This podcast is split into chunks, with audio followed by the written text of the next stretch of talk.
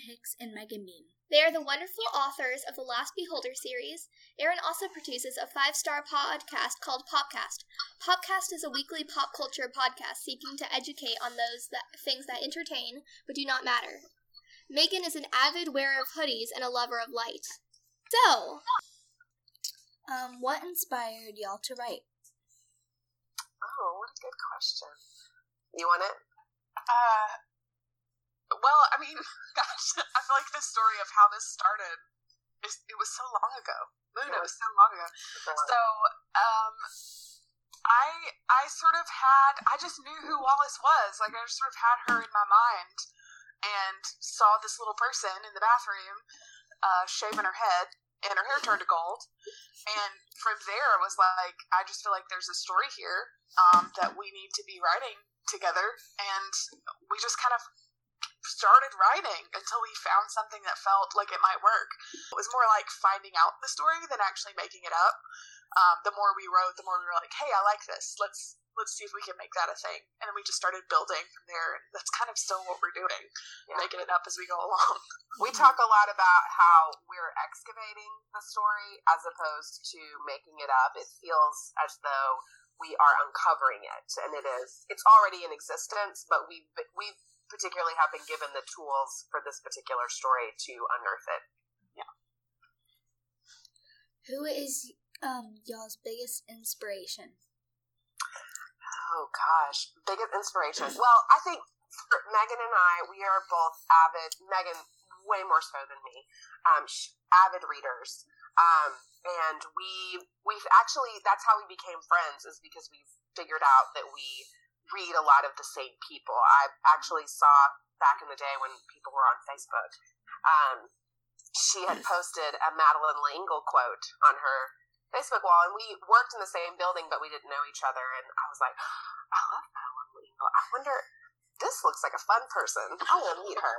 And uh, that's how we started to be friends. And um, you know, we we we love the genre that we write in. You know, fantasy, adventure um, and we, I think, I think we, that is inspiring to us. I know for me, that's what it is. I've read Narnia and I read, you know, now I'm reading stuff that's more adult, but, um, but that I still love reading Narnia and I love, um, all of those young adult fantasy adventures. So, uh, that's always been inspiring to me. Um, so, does collaborating with another person while you're writing does that like affect how you write differently? Oh, absolutely. There's no way for it not to. Um, it's and it's very different to write. So I'm I'm working on a novel by myself alongside writing this series with Erin. and so my process for writing my own novel when it's just me is very different. I don't have anybody to dialogue with. I'm the only person responsible for these characters, and if I reach a place where I'm like I'm really stuck and don't know where to go next. I don't really know what to do next. I'm the only one, you know, responsible for the story. Whereas when Erin and I are working together, we're sort of constantly in that dialogue. Like, this is what I'm thinking about. I mean, we just did this the other day. I think I texted her about something that I just randomly was like, I have this scene in my head. I think this is how this goes and we're in constant dialogue back and forth about the whole thing, which on the one hand can be a lot to manage if this is something you know that you've never done before.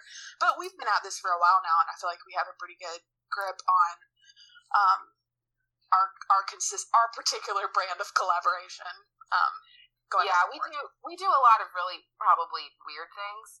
Like, super weird. We will frequently um, sit in the same room and get on Google Chat and we will talk to each other via Google Chat as our characters. Um, when we want to like work something out, so we will kind of we know I don't know how much you guys know about personality typing, but we know like the all the personality types that all of our characters embody, which helps. They were us. just talking about Hogwarts houses, so oh, yeah, yeah, know everybody's yeah. Hogwarts house. Yeah, so um, we it helps us to understand how they would respond in a scenario. So we put them in a situation with other people, with the other people in the story. And so we just kind of talk as them. And that's probably weird if you're looking at it on the outside, but it works for us. It's and then we take those chat script transcripts and we you know, we kind of flesh them out and we mold them and we turn them into paragraphs that get turned into chapters. Um, Cool. Okay, so Megan, um, you say you're a lover of light. What does that mean? Like, So I, it's very abstract. yeah, I when I say I love light, I mean I love things that make people's faces kind of light up. You know, oh yeah, Um, yeah. Remember when you were super young and Christmas morning came and you just everything was off, like no one could ruin this day, yeah. and you have a particular way that you look, your parents would know this is how you look when you walk in the room. I love that, and I love for people to feel that, and if I can help them get to that place that's really true, not silly or um, because that feeling doesn't go away easily. It's something that's really meaningful. You know what I mean? Those experiences last. You remember your Christmas mornings, and I like that. I love that. That's the kind of light I mean. Yeah, so when you're writing, are you trying to like make them feel that light? Is that Sometimes, Yeah. sometimes I what I want them to know, what I want people to know when I write characters, especially characters like Wallace, because she's she's got an attitude. she's yeah, a bit she angry. does. But I like for people to know that even in those moments, even in their in their bitterness and in, and the difficult things that happen, that that light can be accessed. That they can find that light, you know, in themselves and in the world around them if they give it a second, and and know how to look at it the right way. That's that's what's special about Wallace is that she she doesn't always get a choice. Sometimes she sees it whether she wants to or not. So yes, I do want them to feel that way eventually. Eventually. Yeah. Sometimes I'll make them mad in the process. They have to go on a journey. Yeah. Reading it- adventure. Reading it is very up and down. Yes. Uh, when did you first realize that you liked writing? You go first, and then I'll go. I have I've always been telling stories. I think I realized I love to write when I couldn't talk all the time because, you know, adults in my life wanted to do other things other than listen to me talk. So I have to write it down. Um, but I have always loved stories and thought since I was a little kid, I want to be able to do something like this. I want to be able to make these worlds and then tell take other people on tours of these worlds and these stories. So I don't I don't really remember a time that I wasn't I wasn't thinking like a writer. Um, it's just just a matter of of maturing in that, I guess. Yeah, I think for me, I um, I've al- again I've always loved to read, and I loved um, the escape that reading brought, and I thought, well, gosh, if if reading provides this escape, then why can't I make up my own worlds? Why can't I do it for myself? And so I was big into journaling when I was um, younger. I wrote a lot of weird stories under a weird pen name. That was just why I don't know why I did that. Um, but uh, but it was a lot of fun, and I I liked going there in my mind um, and just processing things in a different way. What is your favorite place to gather ideas? Oh, what a good question. Ooh, that is a good one. So I kind of keep like a running list of stuff on my phone, and then I have like little notebooks that I carry around with me. And if I normally now it's all on the internet, but if I see something or I have an idea or I'll or whatever, I'll do like a voice recording, email it to myself, and I'll just kind of keep these little collections of stuff that I see around the world, you know, in my day to day life, and uh, keep that with me. And then every once in a while, just kind of unpack it and see what's there and toss what I don't want and keep what I do. My ideas are all the time everywhere, constantly being gathered. My brain is where I keep my ideas.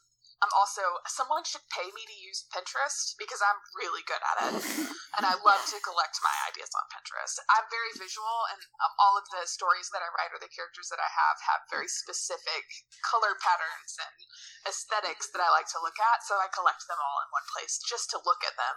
I also make a lot of playlists. I find that my, my first love, my first artistic love was music. I was a music major all through college, and so I love to make a playlist that like captures the mood of a scene or of a certain novel or even person.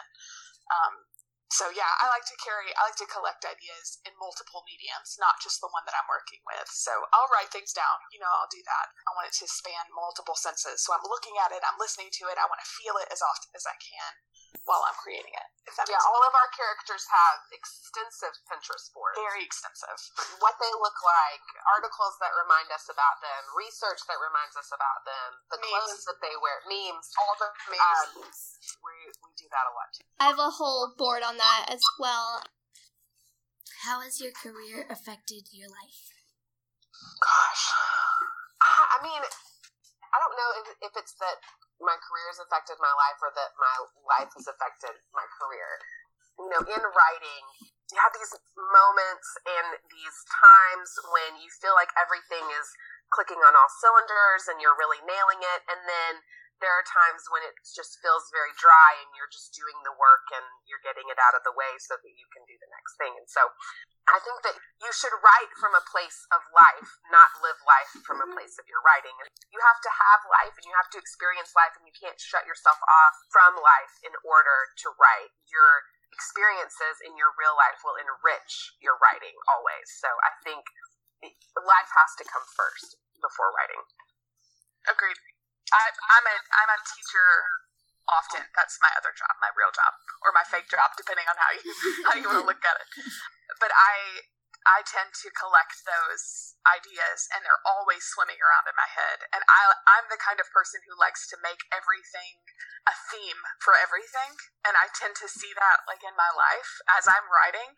So as I'm writing about Wallace, and she's going through a certain thing, like if you guys have read the first book, we know that at the end of that story, there's there's grief involved for Wallace, and as she enters that second book, there's grief involved for her, and that happened to happen in my own life at the same time, and so it was very similar. And I've noticed those patterns happen in my life at the same time as I'm writing, and I'm not saying that one necessarily influences the other, but it does very much provide a way to understand my own circumstances as I write them out. Because as they're happening to Wallace, it's like I have to have compassion for her, and it teaches me to have compassion for myself at the same time. On the one hand, uh, pragmatically, you know, lots of those time management, things like that have to affect, and experiences have to affect, but it can also be very personal. And if you allow it to be, it can be something that really teaches you about yourself. And and in that way, you know, what's better than knowing, really knowing yourself and being able to to grow from it in the future? So it's sort of like merging them together, but it's also more of just learning from each other. Yes. Yeah. Cool. Absolutely. Have you ever had like an idea for a book that completely failed and you just gave up? All the time. Yes. I Twice mean, a day. yeah, I think I think when you are when you're a creative person, like Megan said, like we have ideas all the time, and you know, if on paper, you know, our book is not published. We did it ourselves. That could be viewed in certain circles as a failure. Now, we don't think it's a failure because we believe in it and we have experienced a lot of people that have come to us and said, like, this has been very influential in my life. And so we don't necessarily need it to be a success, quote unquote. There are tons of ideas that die around me all the time. Just because we don't have the time or the was so. Gus. Was so Gus of you to say that. But we just don't have the you know i think elizabeth gilbert who is a writer she talks about this just that some ideas come to you and you don't have the capacity to deal with them right then and maybe they'll stay with you and maybe they'll go somewhere else but yeah yeah you that is the that is one of the things the in the wake of being a creative person there are a lot of ideas behind you You just kind of have to make peace with that. I mean, I, we, I was thinking if we had an idea, a book idea that was a flop, it was kind of the first time we wrote The Last Beholder. The very That's true. one. Because we essentially deleted all of that and started over when we Yeah. when we wrote this new version of the first book. I, I say deleted. I don't mean that because I think that a failure is something that you just gave up on, as opposed Yeah. to let have some time and let mature and really stick with it. And that's what we did after the first version. I think we needed to we needed to have it out there. We needed people to read it, and then we needed to come back and be like, we can do better than this. And Yeah. then we did. Oh yeah. And What does success mean to you? I think it is kind of what. Well, Megan, Megan and I may have different uh, opinions about this, um, but I do think it is kind of. We worked really hard. We we work really hard on this, and um, published self publishing your book is just as difficult if not more so, than having a team of people publishing it. Um, and I I think the success is in um, the doing. Like we did the thing, and um, we had an idea. We went through with it, and it's a physical thing that you can hold in your hand, and that to me is the success of that particular book. I agree. I think I was just saying the other day, I think I did an Instagram story that was like, this never gets old opening up a box and seeing like the physical copy of the book because I did that. That's the thing that I did. But I not only did that, I did it well and I did it, I learned from myself while I did it and I, I was able to learn about my friend and we were able to grow together. And to me, that's far more successful than just having completed. I'm very personal, so I love I love when it can have a personal meaning. That's when it's successful to me. What would you say to all the girls listening? Oh gosh, that's a big question. About what? What do you want to talk about? Like, Don't date boys in high school. Just don't. Don't worry about it. not a thing. It's not worth it. Um, gosh, I look. This is what I would say. I would say the world wants to tell you how you need to look, how you need to talk, how you need to act, and some of that is fine. But I would say that who you are in middle school and high school is not the sum of who you will always be. And so that it's never too late to be who you are and that it's okay. Like, if you are uncomfortable or awkward in these like young years, I say, I mean, you're all very young. If you are uncomfortable and awkward, there is like a whole other world waiting for you. And there are people who are your people, and they may not go to high, they may not go to school with you, but they are out there, and uh, you will find them, and you will, and it will be like the world is opening up to you again.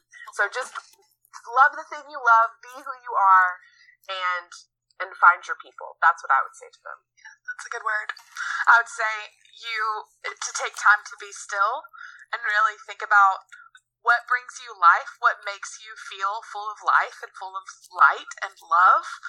And even the TV shows or the music, like what really makes you feel glad that you're alive.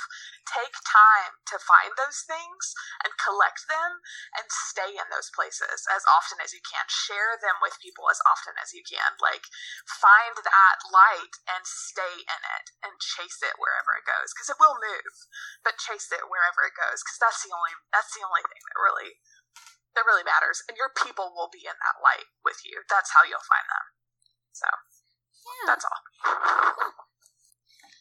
Well, thank you so much for letting us interview you. We really Well, enjoyed having so you. So much for having us. Oh, I loved it. Thank you. Okay. Yeah. I'm sorry that uh, I've been D- DMing you on Instagram asking for book three. Megan told me to do No, it. Listen, it's fine. It's good. We love it. It's encouraging to us. It, it will come, I promise, in its own, in its time. It You like how Erin keeps saying that in its own time. What that really means is in Erin's time. Erin has a thousand things to do. I guess there you go. That's good. Yeah.